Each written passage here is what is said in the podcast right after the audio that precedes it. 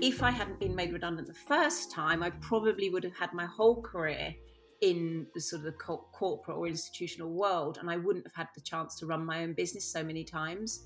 I took it as an opportunity, sounds corny, but to reinvent myself.